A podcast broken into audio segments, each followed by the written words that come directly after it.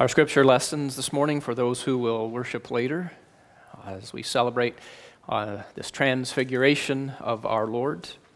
The lessons come to us from the Old Testament book of Exodus, chapter 34, verses 29 through 35, Psalm 99, verses 1 through 9.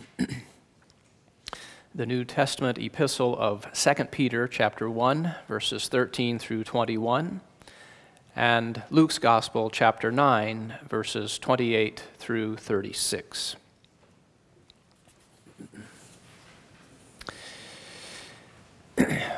Well, as you know, today is Transfiguration. It's the last Sunday after the Epiphany, the season that started way back with Jesus' baptism, you may remember, and now ends with his Transfiguration. And these stories are sort of a bracket, uh, as, as it were. These two stories, Jesus' baptism then and his transfiguration now, have a lot in common. In both of them, there is this announcement from God that Jesus is his beloved Son.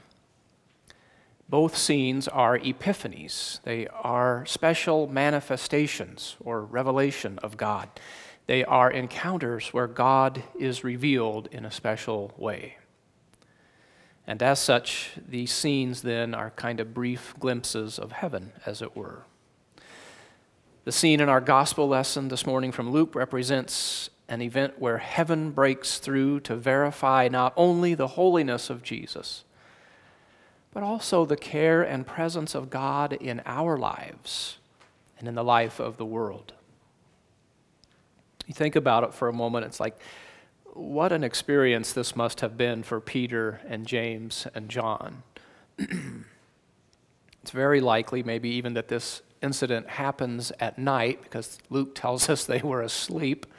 Isn't it amazing how so many times in pivotal moments in the life of Jesus and what's going on, his followers and those who he's called to himself are sleeping? so, anyway, they are asleep. But what an experience this must have been for them. I mean, to see Jesus then transfigured like this and to eh, sort of be witnessing this amazing epiphany, this was a word from God. And this experience, I think, would forever change these men. It changed their outlook on the world. And I think that they would draw on this experience later, perhaps even for years to come. And just like they experienced Jesus in this mountaintop experience, I, I think somehow, even though we can't do it exactly like that, but I think all of us, we, we need mountaintop experiences as well. We need those kinds of times in our lives where we know in a special way that God is with us, right? That He draws near to us in such a powerful, profound way that it changes us and it changes things. We, we need those times. They are probably few and far between, but we need them in our own lives. In looking at this gospel story from Luke and the experiences of Moses and Elijah who appear with Jesus, I've come to the conclusion that these kinds of epiphanies have at least two basic characteristics that we can apply to our lives. They draw us closer to God and they give us strength for our journey.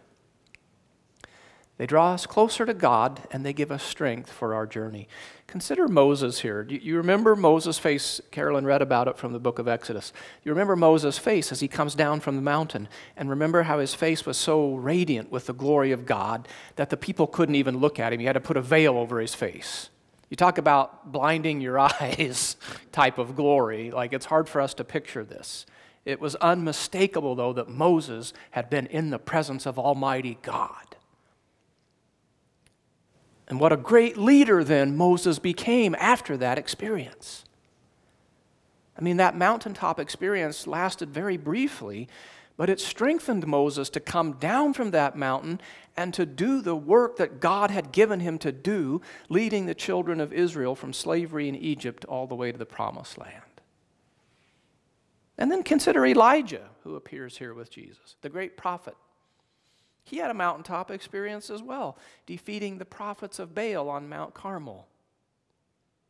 And after this, when King Ahaz and Queen Jezebel seek to kill him, God speaks to Elijah again on a mountain. Not in the fire or in the earthquake or in the storm, but in that still small voice. Sometimes the still small voice can be the powerful epiphany, brothers and sisters.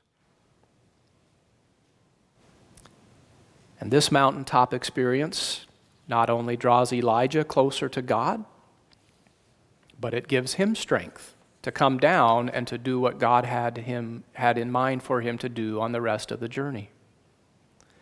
Elijah had to come down from that mountain in order to continue his work as prophet and leader of God's people.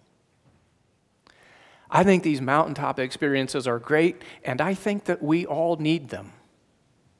They draw us closer to our Lord, and they give us strength for our journey that lies ahead. And while these mountaintop experience, experiences for Moses and Elijah, they were great and they were awesome, they didn't last very long.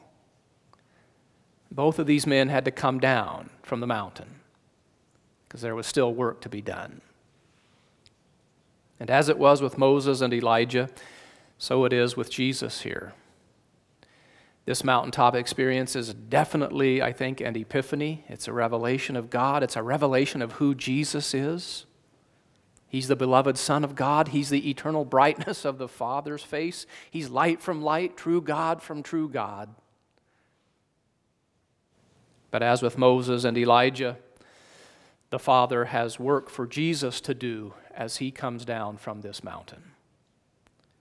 From the moment he comes down from this mountain, he moves steadily toward that work, toward Jerusalem and his appointment with a cross. And in fact, that's part of the discussion that's going on with Moses and Elijah as they're on the mountain together.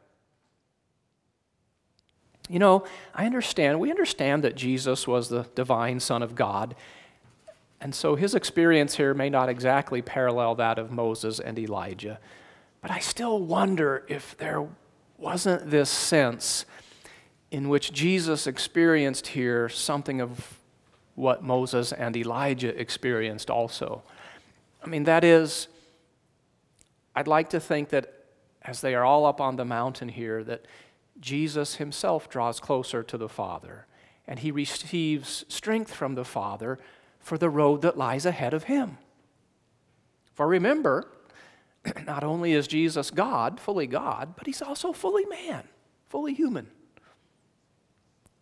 very God and very man, born of a woman, soon to come down from this mountain, soon to come down from this mountain and to suffer under Pontius Pilate.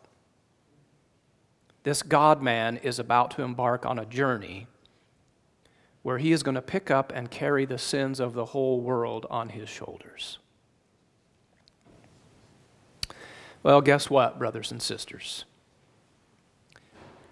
Jesus invites us to go along with him.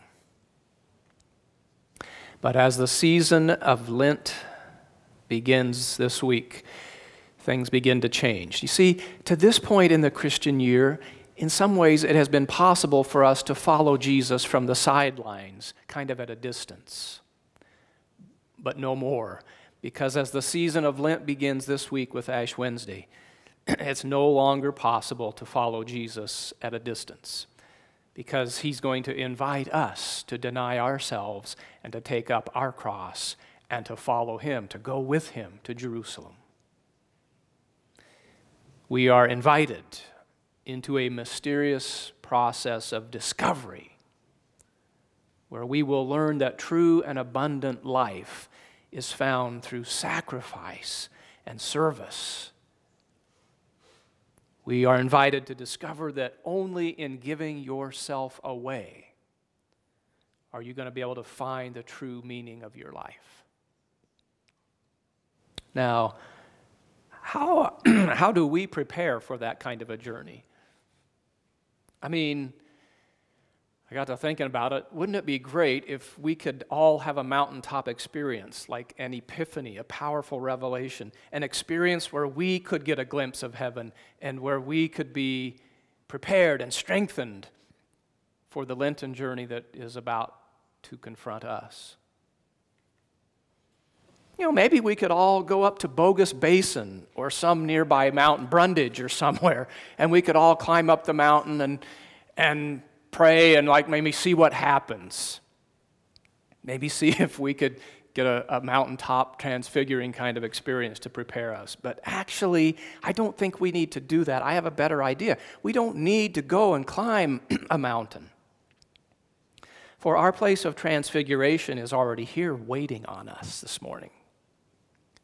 It requires only that we take a few steps. Do you see where I'm going? I'm speaking of the Lord's table. For the Lord's table provides the very things that all good epiphanies provide. It draws us closer to God and it strengthens us for the journey that yet awaits us. When we come to the table of the Lord, we get a glimpse of heaven if you have your eyes of faith on and you're looking.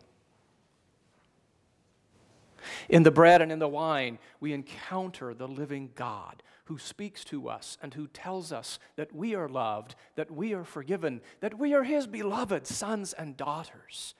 At the Lord's table, we know that God is with us. And here at the table, we are strengthened for our journey. We receive grace that helps us in time of need. We receive grace that strengthens and empowers us for those times when the way gets a little rough and when we might lose heart and be tempted to give up. Just as Jesus and Moses and Elijah received strength that they needed for what lay ahead of them. So, as we prepare to embark on our own Lenten journey with Jesus now, we come today to his table and we draw near to him as he draws near to us, and we will receive strength, grace, help as we begin our own Lenten journey. So, as I always do, I invite you today to come with faith come with faith. Come with she will come. Come with faith. Come with faith in your hearts. Come with thanksgiving. Come with gratitude, knowing that he waits to meet you here and to give you strength for the journey that lies ahead. And then we'll look forward to seeing you on Wednesday evening for the imposition of ashes and the beginning of our journey together where we truly follow him all the way to Jerusalem. In the name of the Father, and of the Son, and of the Holy Spirit. Amen.